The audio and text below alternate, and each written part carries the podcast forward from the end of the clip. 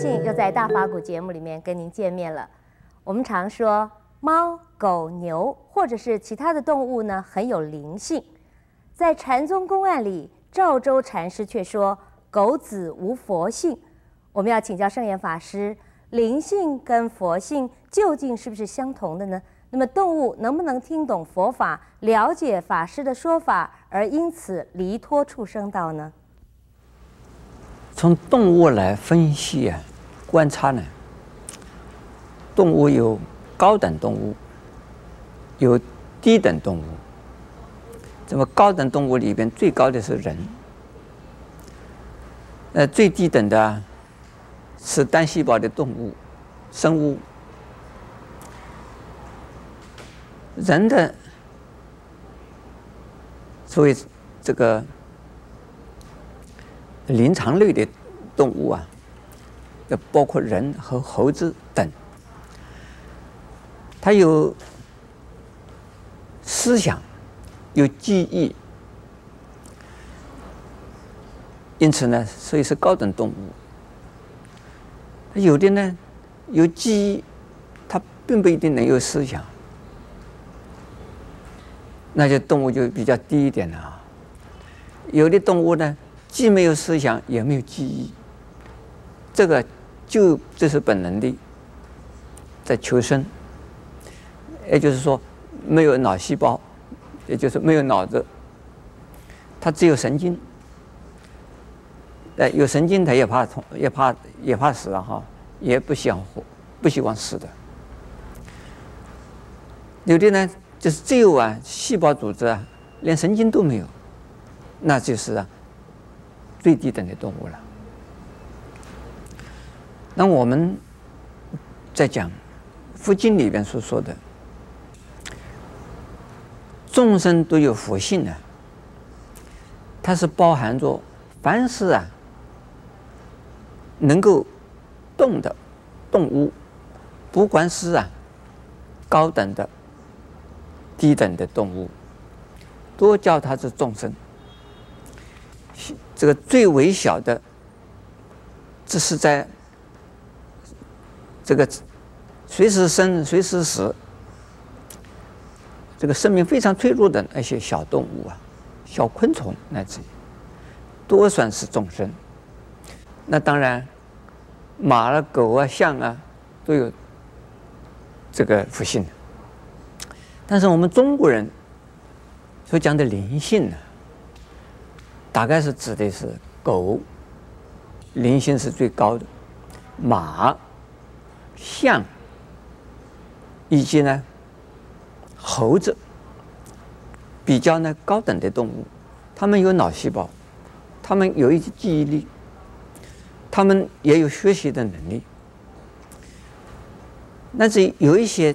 特殊的一些小动物啊，它们的模仿性呢、蛮强的，他们的警觉性呢是蛮高的。那这些呢，就是说它有灵性的。这个灵性的意思呢，就是它能够啊，这个好像是人一样啊，它有判断力，它有啊记忆力。这。因此呢，人说啊，这是有灵性的动物。那么我们再讲，有灵性的动物是不是能够学佛啊？是不是啊？也能够修行呢？这不能一概而论的。在佛经里边呢，解释到、介绍到，动物之中有许多动物啊，是所以啊。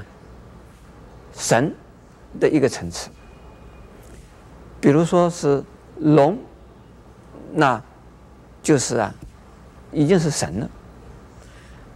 还有一种，比如说是大鹏金翅鸟，它也是一个一种神的一种类别了。这种神话之中的动物，另外是象，象之中的，这是基础的象，叫做龙象。那也是啊，能够听闻佛法的。另外呢，蛇之中的基础的蛇，一些是小龙啊，就是龙啊，也能够接触佛法的。甚至于在这个佛经里边讲到，一种叫类似于狐狸那一种的小动物，在佛经里面叫做野干，那比狐狸小一些，有点像狗，有点像狐狸，但是呢，它就是一种另外一种动物。它呢，它们这些动物啊，模仿性、学习性呢、非常强的。在我们中国人想到是个猪啊，是最蠢的、最笨的。其实不一定啊。现在在美国，用拿那个猪啊演电影的，猪有猪明星，狗有狗明星，猫有猫明星，这些动物都能够啊演戏呀、那表示说这些动物能够训练出来。那我们中国人知道是玩猴把戏，母为猴而冠，猴子可以。穿上啊龙袍，戴上啊这个这个加冠帽，这种那也是像人一样的。那么像这种动物之中的某一些呢，在某一些时间是可以听懂佛法的，甚至于在佛经里边呢，也相信呢，动物如果啊寿命蛮长的，它能够啊。修行修行那个变化，而动物就变成神了。我们中国人也相信呢，说和麒麟啊、狐狸，往往啊也会变成人形的。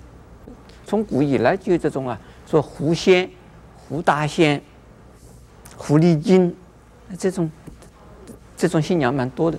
他们也能够来受菩萨戒，也能够来啊。